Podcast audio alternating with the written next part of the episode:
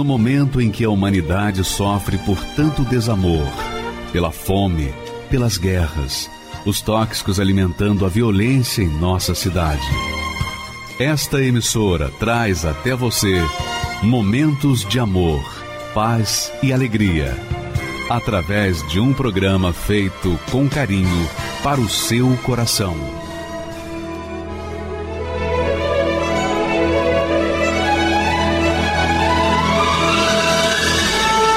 E agora, com você, a Palavra Amiga do Bispo Macedo.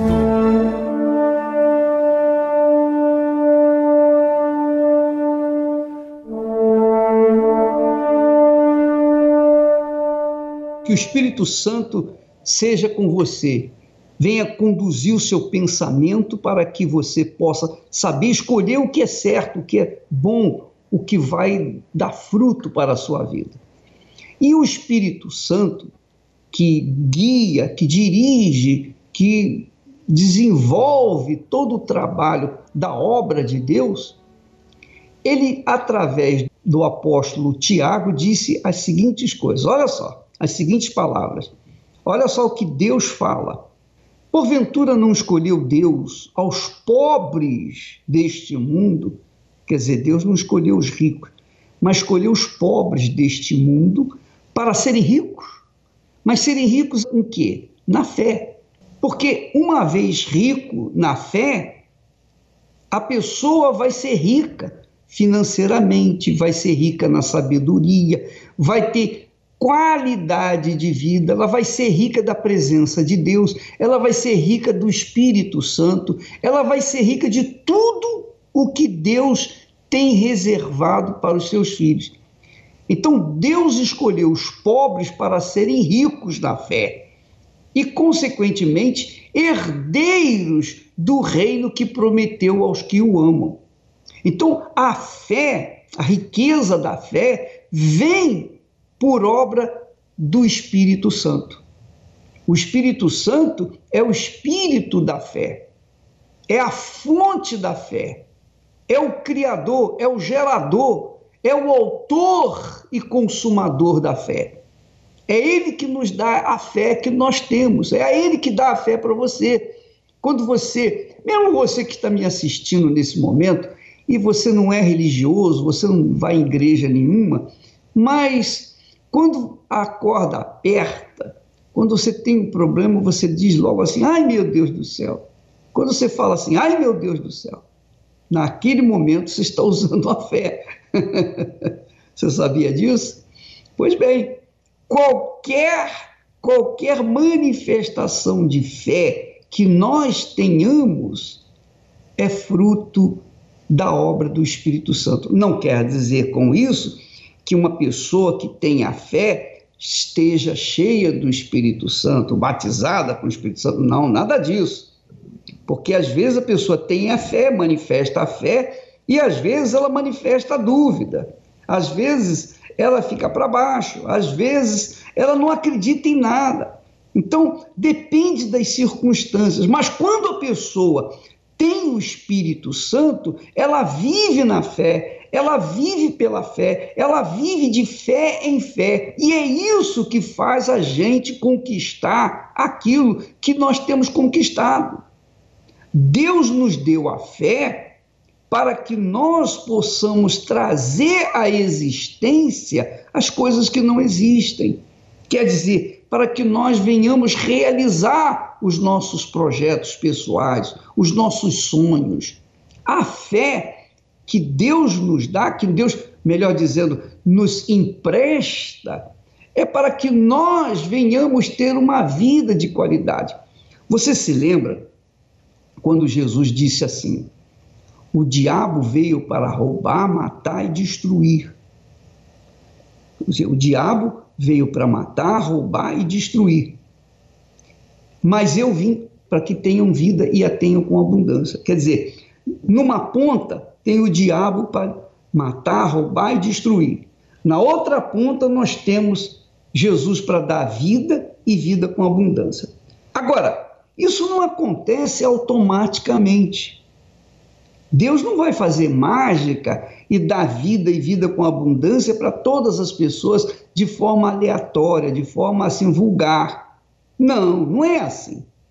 A gente tem que ter uma parceria com Deus, a gente tem que ter uma aliança com Deus, para que então, através desta aliança, nós venhamos agir a fé que Ele nos empresta para que então nós possamos tomar posse das promessas dele.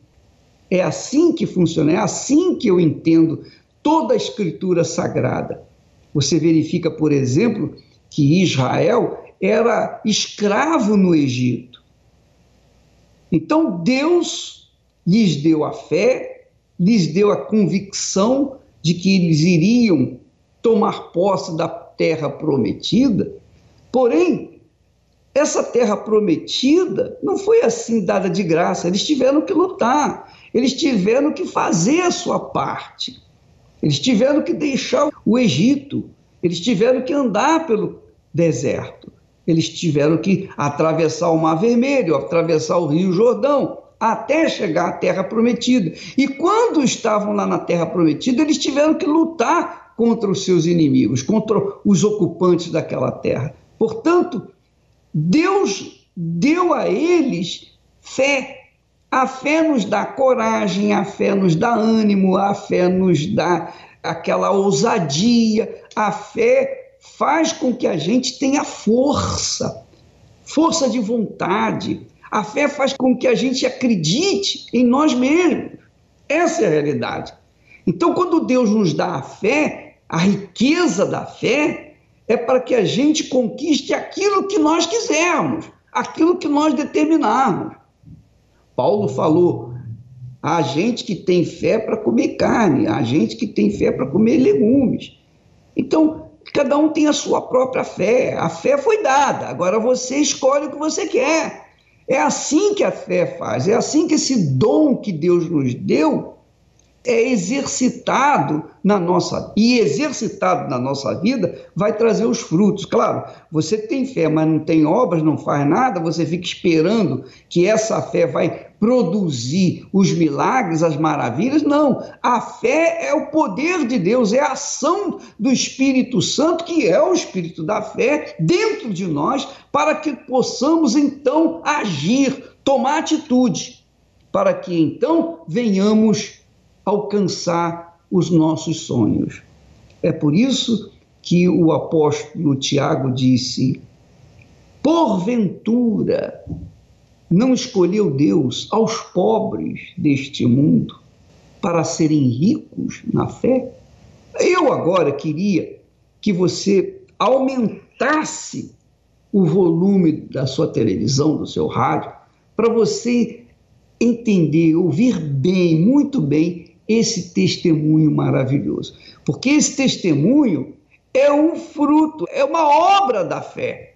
É a obra do Espírito Santo através da fé. Quando você está na fé, você está no Espírito. Quando você está na dúvida, você está mal.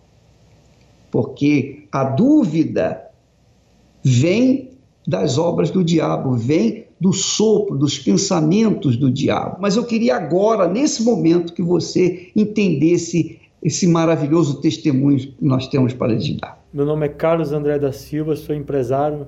Eu nasci no estado de Alagoas, numa cidade muito pequena. Eu vi muita miséria na minha vida. Eu tinha uma fonte de renda e a minha avó dependia de uma aposentadoria. Eu lembro que ela recebia a aposentadoria hoje e durava três dias ou seja, 27 dias da, do mês a gente passava fome. Eu não tinha um sapato para usar, eu não tinha é, comida para me alimentar. Eu lembro que de manhã eu acordava não tinha um pão para me comer. Eu estudei só até a quarta série, porque ou eu estudava ou eu trabalhava, né?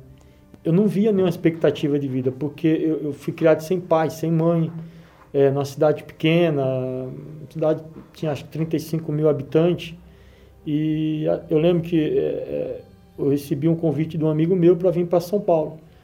Com 20 anos de idade, foi quando eu decidi vir para São Paulo. Chegando aqui em São Paulo, é, eu me deparei com muitas situações que, que eu vivi lá em Alagoas. Que eu fui morar, fui morar na beira de um córrego, é, num barraco. Eu lembro quando chovia, o córrego transbordava, então entrava água dentro do barraco. E ali passava barata, passava rato. Eu, eu tenho pavor de rato. Um dia eu acordei com um rato andando por cima de mim. Enfim, era uma vida totalmente destruída, sem expectativa de vida. Eu lembro que eu saía muito para é, procurar emprego lá quando eu cheguei em São Paulo e eles não davam muita importância para mim, porque é, pelo fato também eu não, não, não, sei falar direito, o meu português não é, não é um português correto, pelo fato de eu ser é, nordestino também, eu lembro que eu entregava muito currículo e eu não, não era chamado. E eu lembro que eu, eu, cheguei a arrumar alguns empregos, mas eu trabalhava e daqui a pouco eu estava desempregado de novo. Eu falava que eu era católico, eu falava que eu tinha uma crença em Deus, que eu cria em Deus, mas até então aquele Deus nunca fez nada por mim porque eu vivia na miséria, eu vivia doente, eu vivia desprezado. E eu lembro como se fosse hoje, eu estava sentado num sofá, um sofá velho que tinha lá no barraco, e a televisão ligada, e eu vi o homem de Deus falando: ah, você que está aí, que não, não, acredita mais nem em você, você que está doente, é, você que está morando nesse barraco aí, você que está desesperado, querendo dar cabo da sua própria vida, eu faço um desafio com você, venha amanhã vem amanhã na igreja. E eu lembro que ele fez um desafio, estava no final do programa, era 10 para as 2 da manhã. Ele fez um desafio lá com um copo com água, para beber o um copo com água, e na hora eu corri lá, peguei um copo com água, que na verdade só era o que tinha também dentro da geladeira, água. E eu tomei aquela água, ele fez aquela oração, e eu lembro que eu fui dormir e apaguei. Dormi, acordei no outro dia, coisa que eu não conseguia dormir. Eu acordei decidido, eu falei, não, eu vou nessa igreja, eu vou hoje. eu fui para a igreja, peguei o ônibus, eu lembro que eu peguei o ônibus, fui para a igreja e com os 10 reais, paguei a condução, era 1,60 na época. E eu lembro que eu fui pensando, eu vou pagar 1,60 para ir e reservei 1,60 para voltar. E eu falei, o restante eu vou comprar um pão, vou comprar um, um, um refrigerante para mim comer à noite. Só que durante a reunião foi muito forte. Eu lembro que o bispo fez um desafio lá e eu já tinha recebido a oração, já tinha recebido a palavra e aqueles cinco reais eu fui lá e coloquei no altar. E voltei para casa feliz da vida porque aquela reunião, sabe, me renovou, me deu uma visão diferente, é, fez eu, pensar que, que existia solução para mim e eu queria ser curado, eu queria é, sair da, daquele barraco, eu queria um emprego, eu queria um prato de comida.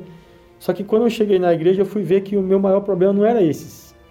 O meu maior problema era que eu não tinha a presença de Deus, que eu não tinha a direção de Deus. Eu ouvi o, o, o homem de Deus falar que a gente tinha que receber o Espírito Santo, que a gente tinha que priorizar o batismo com o Espírito Santo. Isso foi gerando dentro de mim uma vontade. É, eu comecei a olhar para a minha vida e eu, eu, comecei a pensar, eu falei, eu não, eu não tenho nada disso que eu quero porque eu não tenho o Espírito Santo. A partir do dia que eu recebi o Espírito Santo, eu sei que tudo vai mudar na minha vida. Eu lembro que na hora da busca, é, eu estava entregue totalmente à reunião. E eu, eu lembro que na hora da busca eu comecei a falar com Deus, comecei a, a, a buscar. E naquela hora me veio uma alegria, me veio um gozo na alma. E eu comecei a, a, rir e chorar ao mesmo tempo. Eu, eu não sabia aquela alegria que estava acontecendo comigo. E ali eu, eu, eu, tive a certeza que eu fui selado com o Espírito Santo. Ali eu me tornei o homem mais feliz do mundo. Mesmo eu, eu continuando é, trabalhando para os outros, trabalhando na, na, nessa empresa que eu estava, mas eu me senti ali o homem mais feliz. Porque dentro de mim eu me via grande, eu me via um homem, sabe, invencível. Até que veio a fogueira santa. É, eu já estava já decidido a não só sacrificar é, financeiramente, mas a minha vida também já estava no altar. Eu já estava decidido a servir esse Deus o resto da minha vida. E foi quando veio a fogueira santa e eu decidi a vender o barraco. Eu já tinha recebido o Espírito Santo, eu, tinha certeza que Deus era comigo. Porém, a minha vida tinha andado, mas não tinha ainda é, andado da maneira que eu queria. Foi quando eu, eu, eu falei: eu vou vender esse barraco, vou sacrificar. Eu tenho certeza que eu tenho o Espírito Santo. Então Deus não vai me desamparar. Deus não vai me deixar é, faltar nada. Foi quando eu vendi o barraco e sacrifiquei, coloquei no altar, numa fogueira santa. E a partir daquele dia, isso foi no domingo. Na segunda-feira, Deus me deu uma ideia de eu alugar um, um comércio que tinha próximo lá da, da, da vinda que eu morava. E eu anotei o telefone, liguei para a proprietária, eu liguei para a proprietária desse salão e ela é, marcou o dia comigo para a gente olhar e eu dei a minha palavra para ela. Falei, dona, eu vou passar para esse salão e eu vou pagar para a senhora todo mês certinho, vou lutar para me pagar. Eu não tenho nem, nem ninguém para é, dar uma palavra por mim, é a minha palavra. Ela aceitou e eu comecei a trabalhar nesse comércio, eu e um ajudante, e Deus foi abençoando dias após dias. Dias após dia, o movimento foi aumentando, foi crescendo. Deus foi me dando sabedoria, o que eu tinha que fazer no comércio. E a coisa foi fluindo de uma, de uma maneira que eu tive que sair daquele salão, que já ficou pequeno. E eu fui para outro salão, para um bairro mais nobre.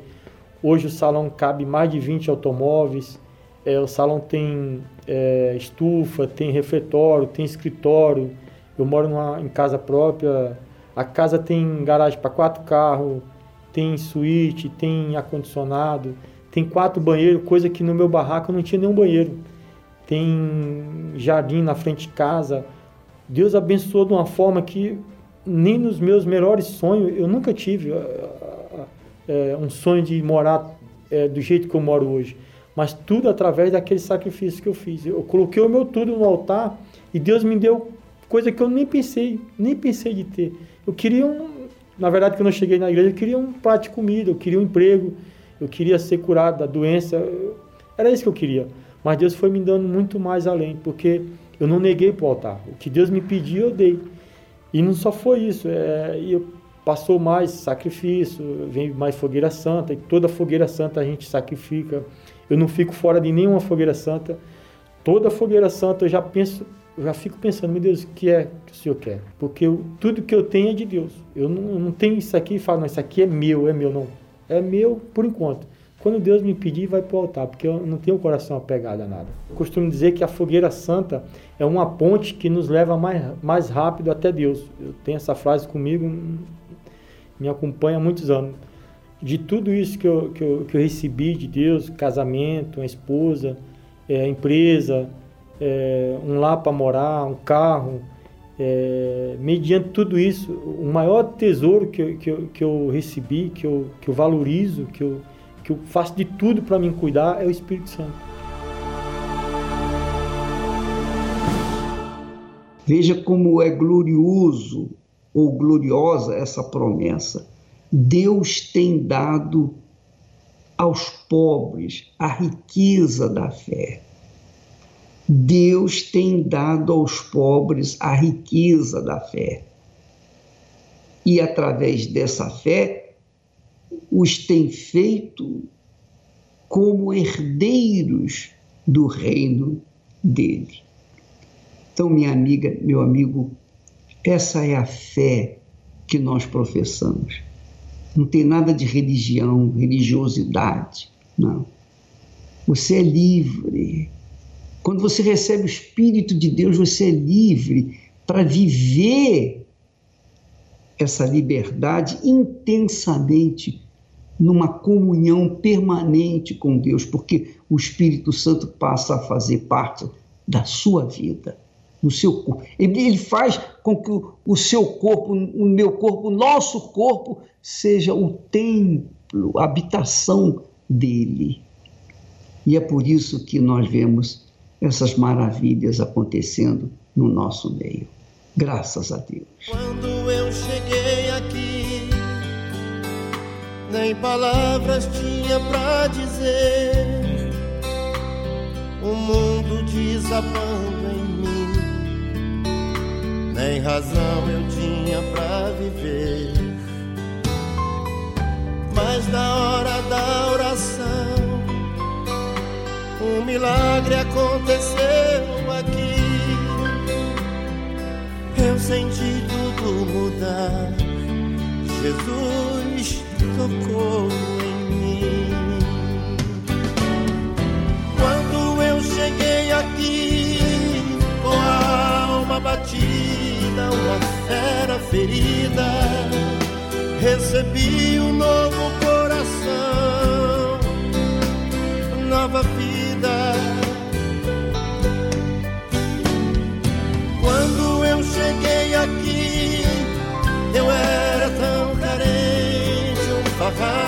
Gente, aprendi a usar a minha fé. Hoje eu ando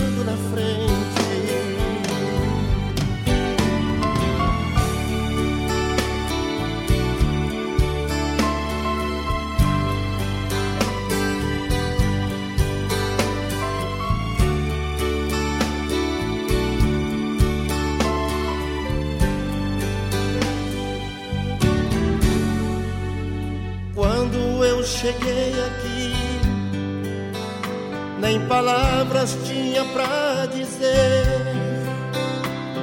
O mundo desabando em mim, nem razão eu tinha pra viver.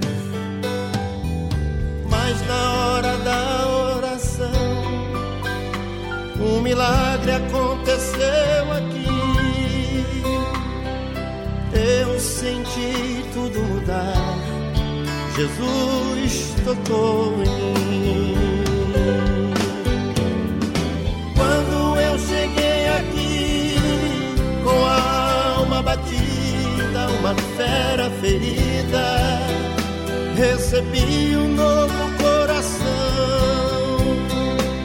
nova vida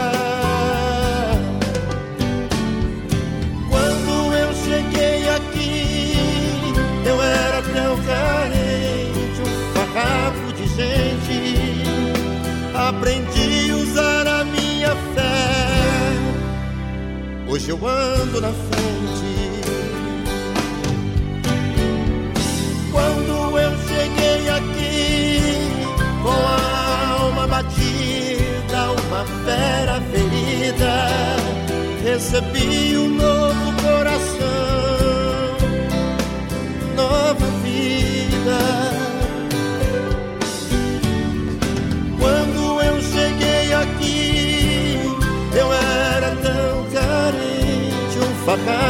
farrapo de gente. Aprendi a usar a minha fé. Hoje eu ando na frente.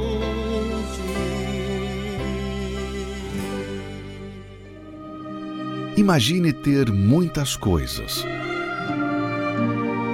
mas ainda não ter o que mais se deseja.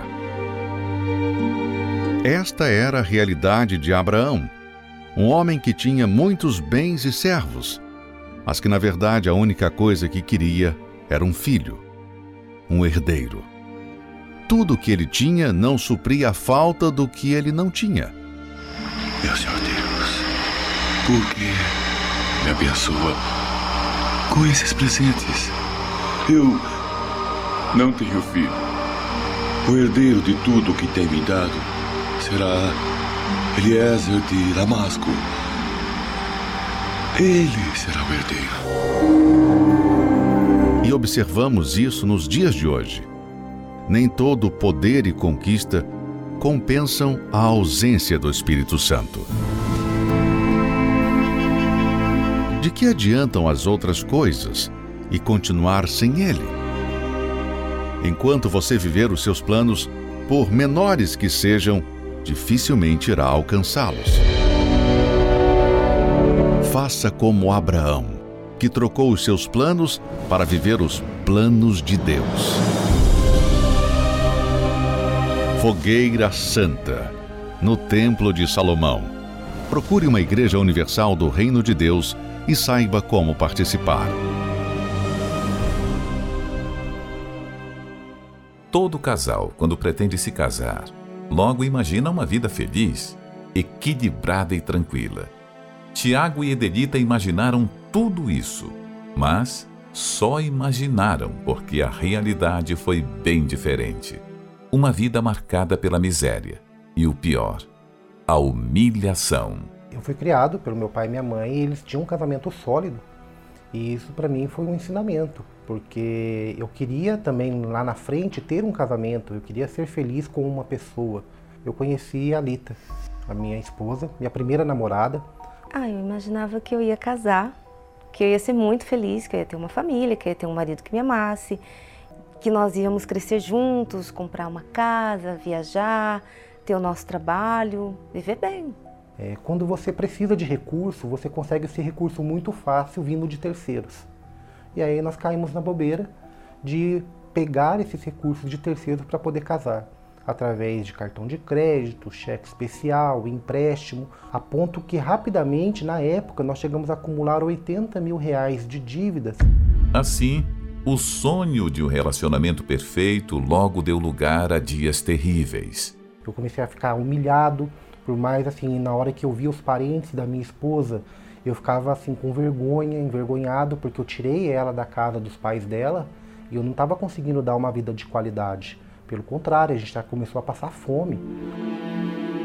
Eu ficava muito entristecida por ele e por mim também, lógico, porque eu queria fazer mais para poder ajudá-lo. Ele trabalhava em três empregos e não conseguia pôr um, um pacote de arroz, um fubá dentro de casa. É, nós chegamos a um ponto que nós não conseguimos cumprir com o compromisso de pagar o aluguel, acumulamos alguns aluguéis e aí nós fomos expulsos do apartamento.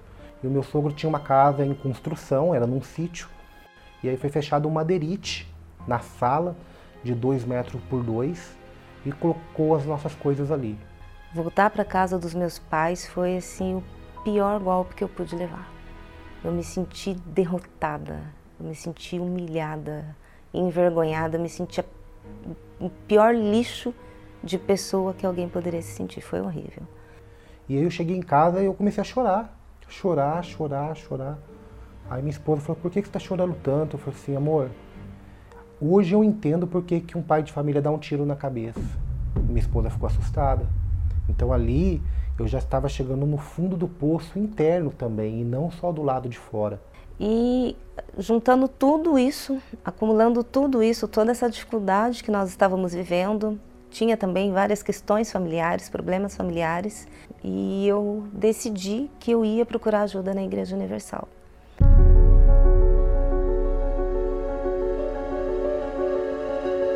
Chegando lá, eu encontrei poder. Eu senti um poder sobrenatural que eu não consigo assim, com palavras não dá para explicar. Eu vi que ali tinha a, a, a chance de uma saída. Era tudo que nós estávamos precisando e que nós não tínhamos. Né? Então, é, foi uma fé inteligente que eles passaram. Não foi uma utopia, um conto de fadas. Não, foi uma fé inteligente. Eu quis levar isso para o meu marido. Ele tinha que receber isso. Porque ele estava na mesma situação que eu e isso foi muito libertador. E aí eu chamei, convidei ele para ir. Muito resistente, relutante, preconceituoso.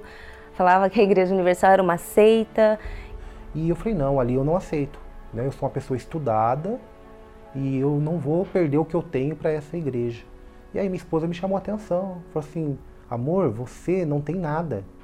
É mais fácil eu pedir ajuda do que realmente eu dar alguma coisa.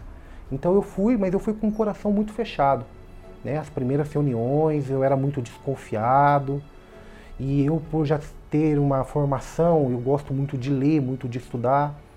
E aí tudo que o pastor falava lá, eu pegava a Bíblia e pedia para minha esposa abrir a Bíblia para me mostrar se realmente estava escrito na Bíblia. E ali foi a primeira vez que realmente eu abri uma Bíblia para ler.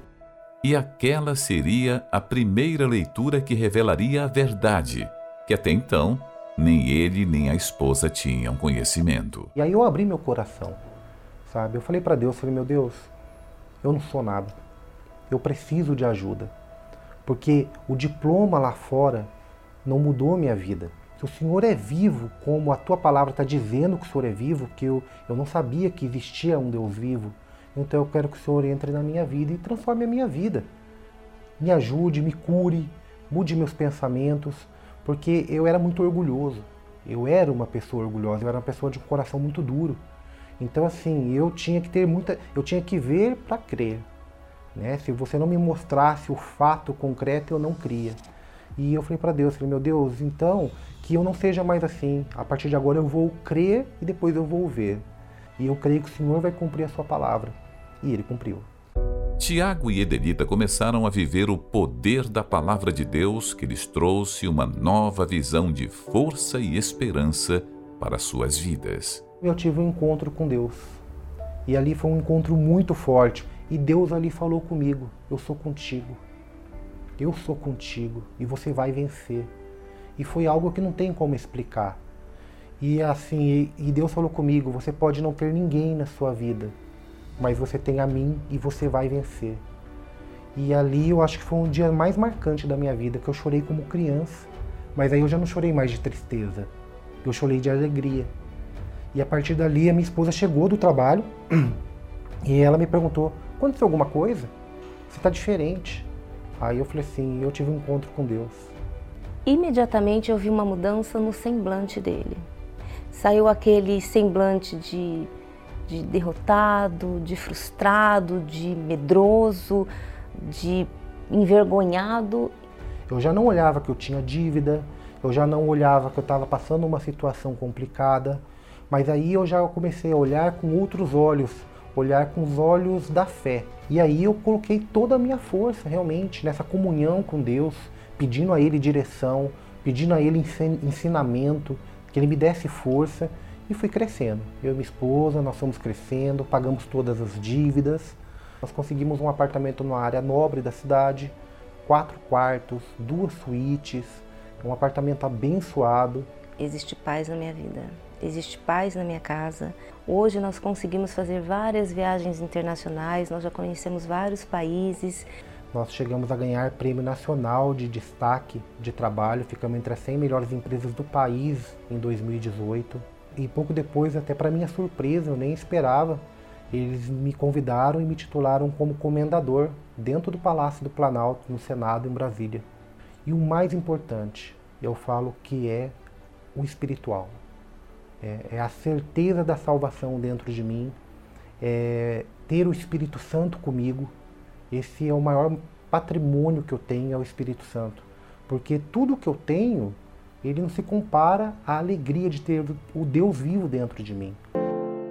E tudo isso aconteceu com a prática dos ensinamentos da Palavra de Deus que Tiago e Edelita aprenderam na Igreja Universal do Reino de Deus. A Igreja Universal, ela é, para mim, ela é um presente de Deus, porque ela fez por mim o que ninguém quis ou o que ninguém pôde fazer. Ela não transformou a minha vida, ela me ensinou a mudar a minha vida para que eu possa andar com minhas próprias pernas. Hoje, para mim, ela representa uma porta que eu sempre pedi a Deus, sabe? É um local que assim eu não imaginava que naquele lugar eu conseguiria conquistar e receber tudo que eu recebi um lugar que aos meus olhos era um lugar ruim, mas que Deus mostrou totalmente diferente. Encontrei a Deus ali. Ali eu encontrei a Deus e tudo mais que eu nunca nem sonhei. Eu encontrei Deus ali. Hoje, quando as pessoas chegam para mim e falam assim: Nossa, você vai na Igreja Universal, mas o que, que você vai fazer lá dentro? Né? É, o que, nossa, você é uma pessoa, você é um comendador hoje, você está indo na Igreja Universal eles roubam. Eu falei, roubam? Eles me roubaram a doença, me roubaram a depressão, me roubaram a tristeza, me roubaram a miséria. Aí eu mostro a foto da onde eu vim. Eu falei, aqui era a minha vida antes e olha a minha vida agora. Ali eu conheci esse Deus que ele é o Senhor dos Senhores, ele pode resolver tudo. Foi o que eu recebi de mais precioso na Igreja Universal, foi conhecer esse Deus verdadeiro, poderoso e misericordioso. Quando o mundo todo virou as costas para mim, a Igreja Universal me abraçou e falou: vai, confia nesse Deus que Ele é contigo. E hoje a minha vida é um reflexo dessa confiança. Eu dei crédito àquilo que saía do altar. Eu podia simplesmente virar as costas e ir embora, mas eu dei crédito àquilo que saía do altar. E Deus hoje me mostra que foi a coisa mais importante, mais válida que foi que aconteceu na minha vida foi ter dado crédito à palavra que saiu daquele altar.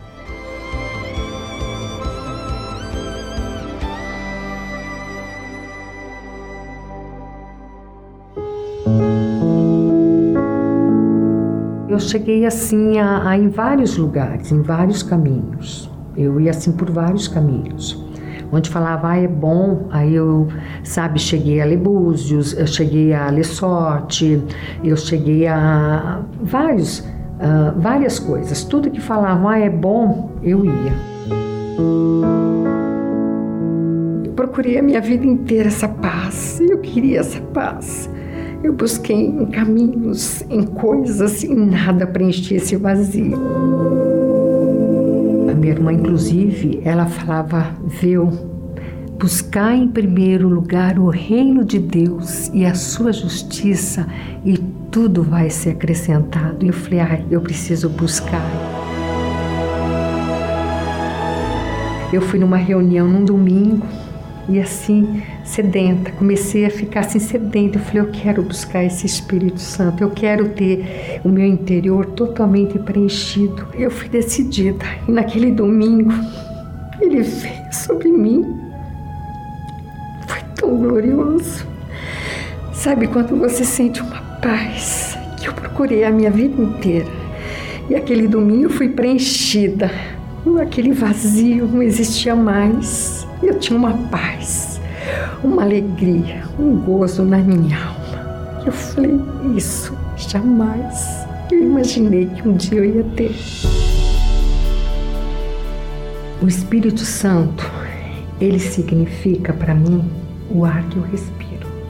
Porque se não tiver ar, eu não respiro ele significa assim o sangue que corre nas minhas veias, porque se não tiver sangue, eu não vivo. Então, o Espírito Santo, ele é a minha vida, ele é tudo para mim, porque sem ele eu não sou nada.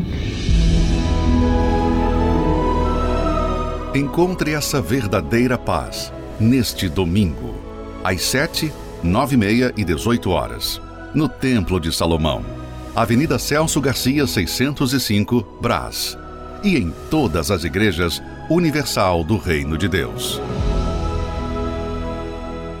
Meu nome é Rodrigo, eu tenho 39 anos, sou natural de São Paulo. Hoje eu sou empresário e a minha história começou como uma história de muitas pessoas. Eu cresci numa família separada, dividida. A minha mãe, quando eu tinha 4 anos de idade, se separou do meu pai.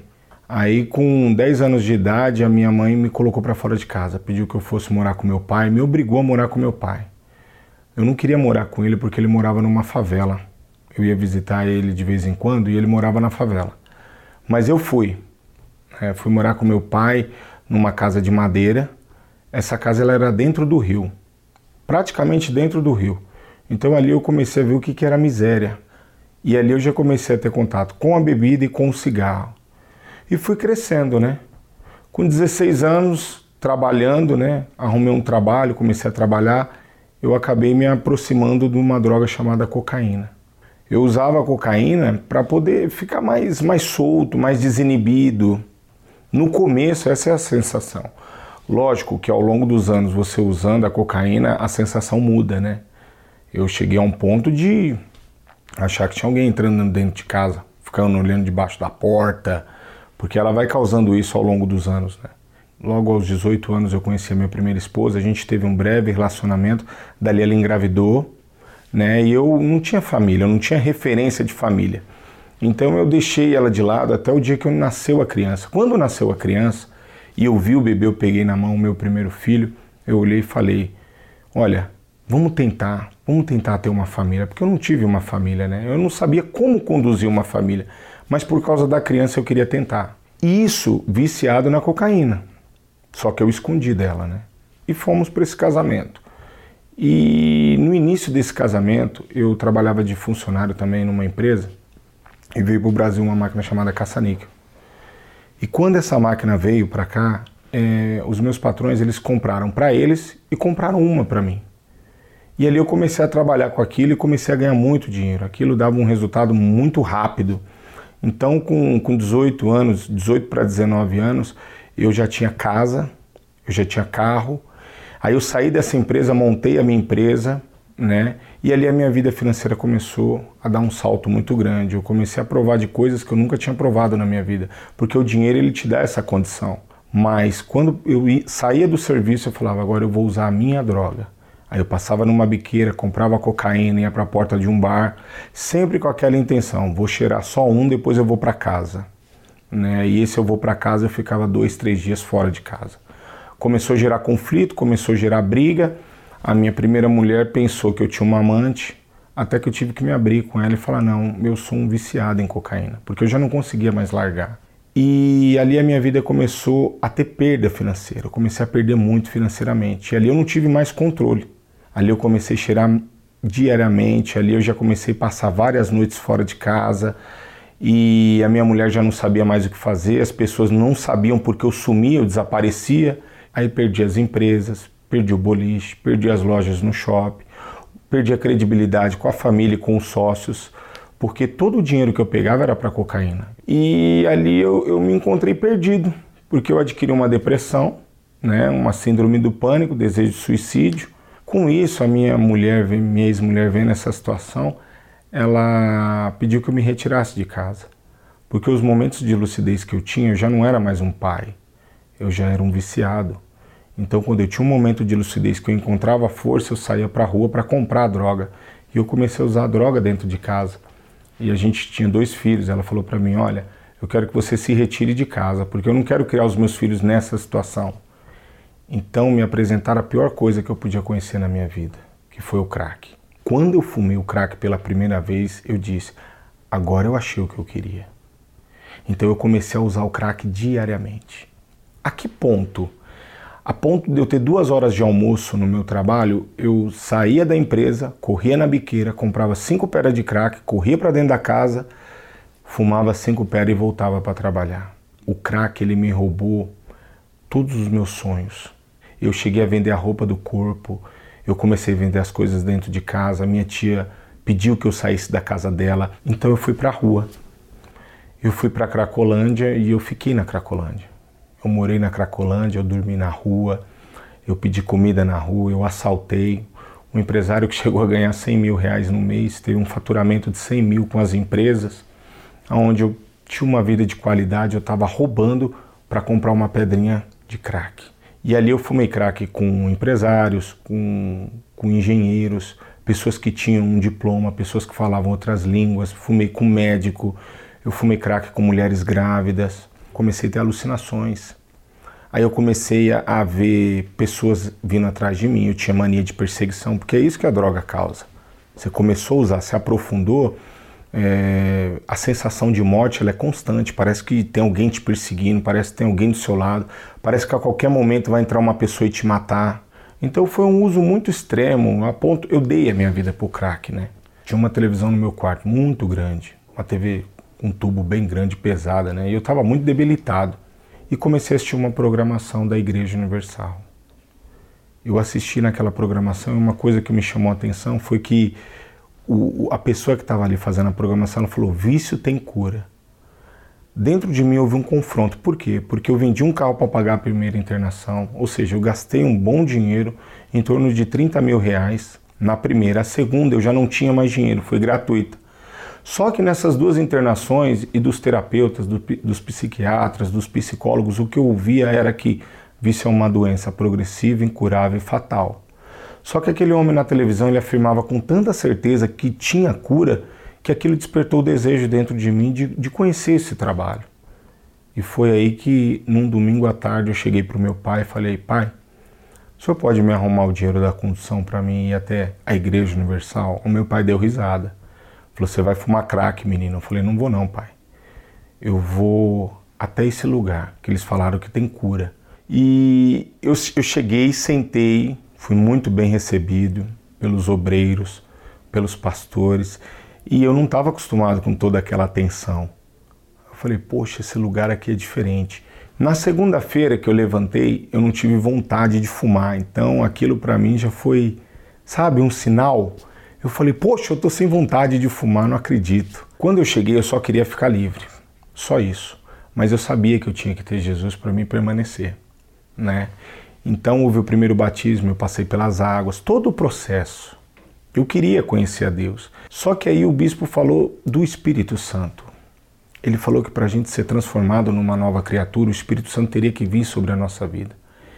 E eu comecei a buscar o Espírito Santo. Quando eu comecei a buscar o Espírito Santo, ele foi bem sincero comigo. Eu nunca tinha ouvido a voz de Deus. E numa reunião eu ouvi ele falando assim: você tem que perdoar. Eu tinha muita mágoa das pessoas, né? Muitas pessoas me fizeram mal. Então, quando ele falou no meu ouvido, você tem que perdoar, eu liguei para as pessoas. Eu falei, eu vou, eu vou procurar essas pessoas, eu vou pedir perdão. E aí eu comecei a pedir perdão uma por uma. E eu continuei buscando o Espírito Santo, continuei obedecendo. Foi numa vigília.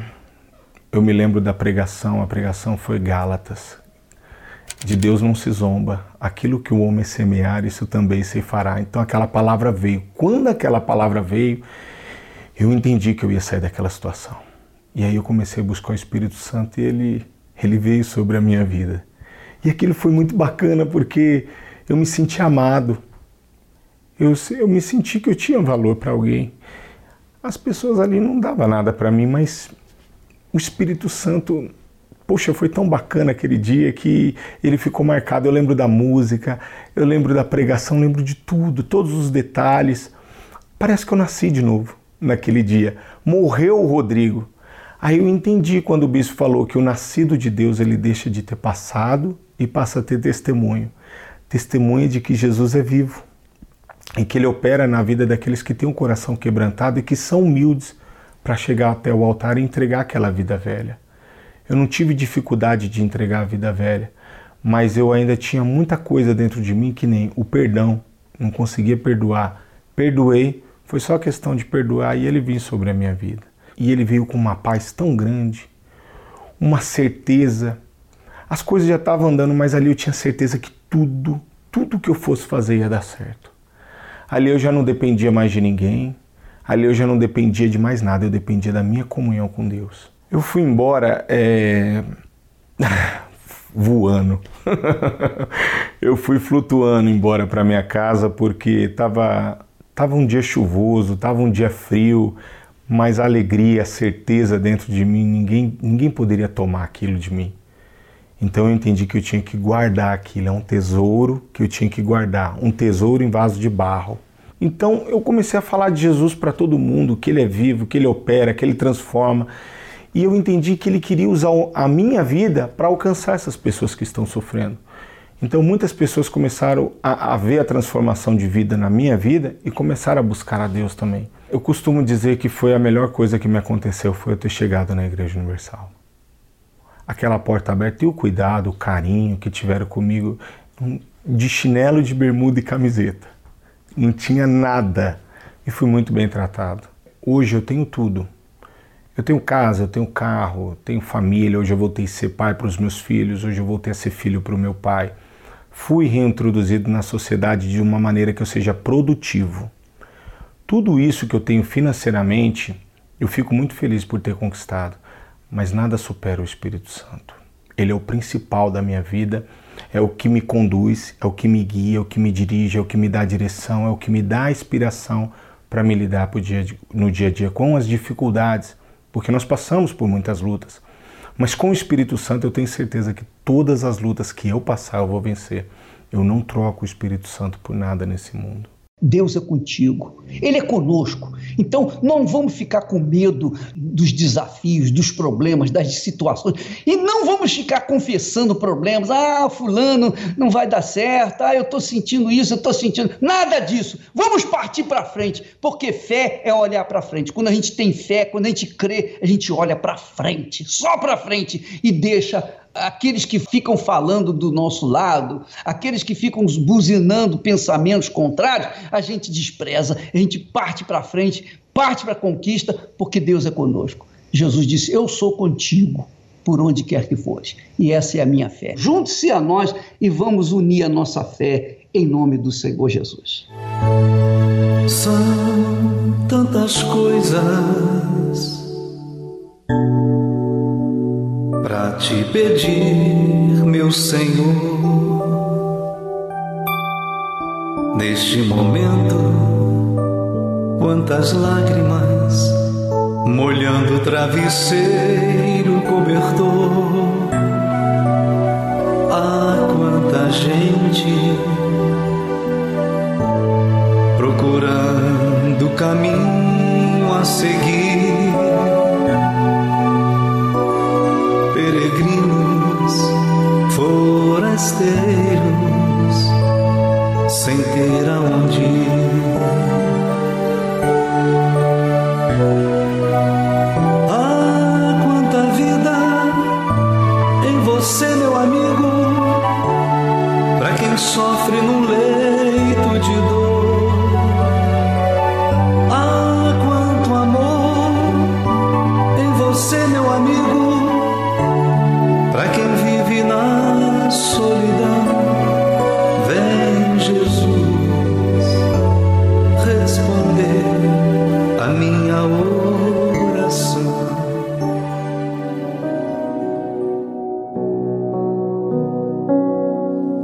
Senhor Jesus, nós unimos a fé com o teu servo, o Bispo Macedo, desde o templo de Salomão para pedir, rogar, implorar ao Senhor em favor desta pessoa, desta pessoa que está desacreditada de si mesma, desacreditado. Esta pessoa que já fez tantas escolhas erradas, que já bateu em tantas portas e recebeu sempre a mesma resposta: não, não posso te ajudar, não, não é a sua hora, não, eu não tenho, não, eu não quero. Mas o Senhor, o Senhor diz: eu quero, eu posso, eu tenho. O Senhor diz: eu vou te ajudar. Ou melhor, o Senhor diz: eu vou te transformar.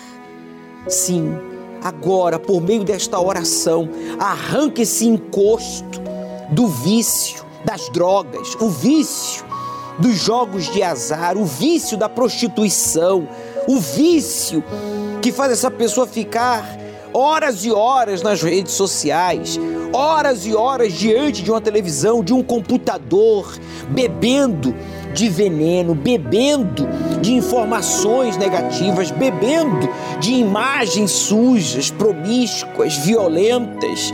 Oh Deus, arranque esse encosto do vício, seja o vício que for, da mentira, da fofoca, o vício que está dominando, esse vício maligno que está escravizando este jovem, que está enclausurando ele no seu quarto, isolado dos pais, dos irmãos.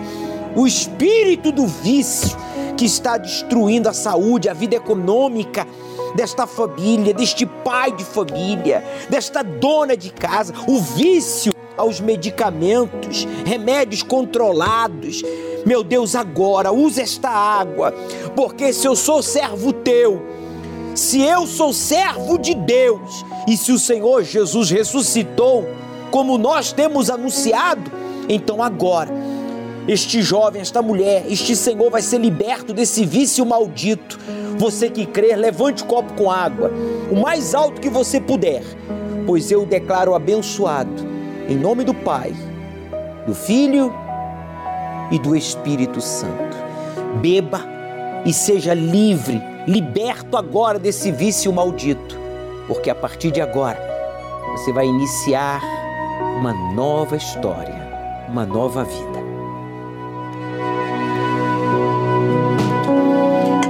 Obrigado, meu Deus, pelo livramento. Obrigado, porque agora toda a opressão, o vício, a perturbação, diga: sai! Para nunca mais voltar. Meu Deus, em tuas mãos eu entrego a tudo. É o que nós determinamos que aconteça. Neste domingo da oportunidade, aqueles que ainda não foram batizados sejam batizados. E os que já são sejam renovados, pois sabemos que o Senhor está voltando para buscar a tua igreja. E o Senhor espera nos encontrar vestidos de branco. Sim, com as nossas almas lavadas no teu sangue, Jesus para que a gente possa nos encontrar com o Senhor nas nuvens e viver por toda a eternidade diante do trono do Altíssimo. Ó oh Deus, em tuas mãos eu entrego a todos. Busque pessoas sinceras em São Paulo, no Brasil, pessoas que querem te conhecer, que estão no erro, que estavam no vício, mas querem abandonar o erro, o vício, para te seguir e te servir. E se você é esta pessoa, então diga: Eis-me aqui, Senhor. Olhe em sua volta.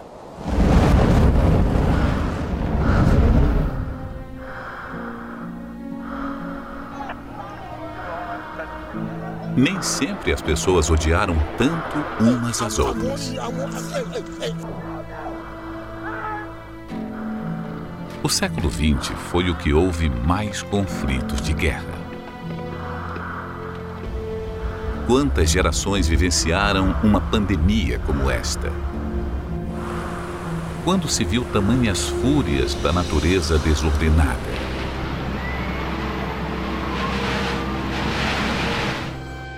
Tudo que vem acontecendo valida o que a Bíblia já diz há milhares de anos. O mundo está com prazo de validade.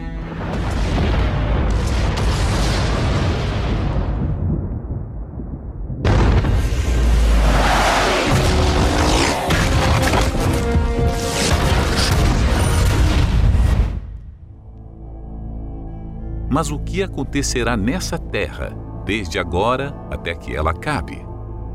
E qual a primeira revelação descrita em Apocalipse e o que ela significa?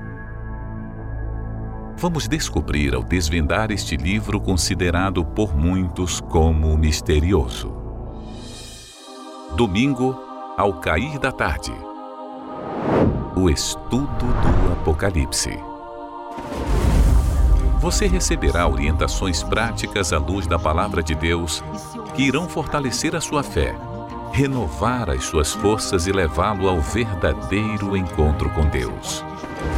Domingo, às 18 horas, no Templo de Salomão, Avenida Celso Garcia, 605 Brás e em todas as igrejas universal do Reino de Deus.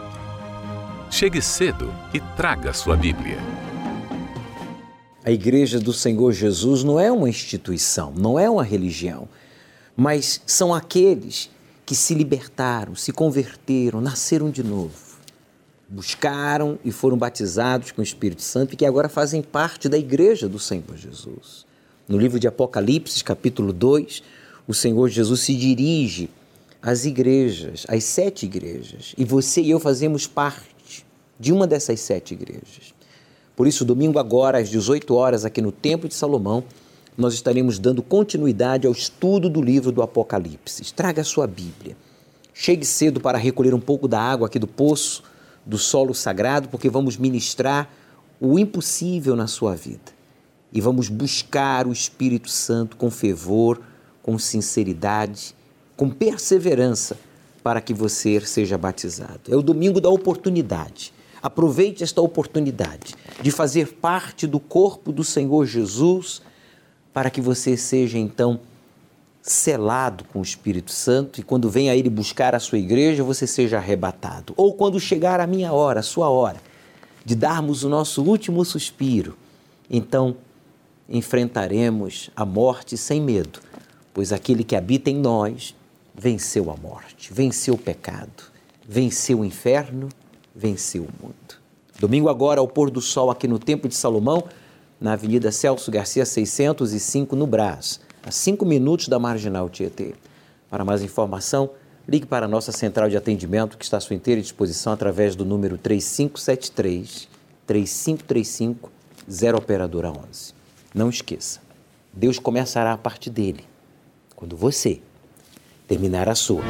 O Senhor é te guarda, é a tua sombra direita.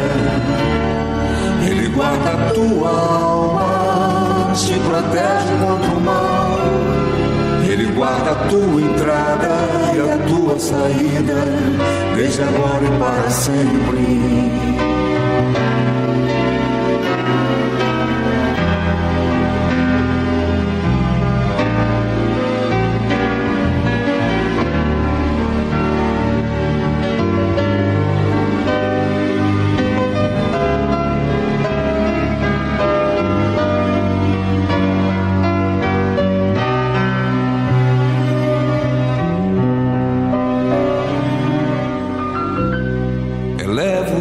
goes.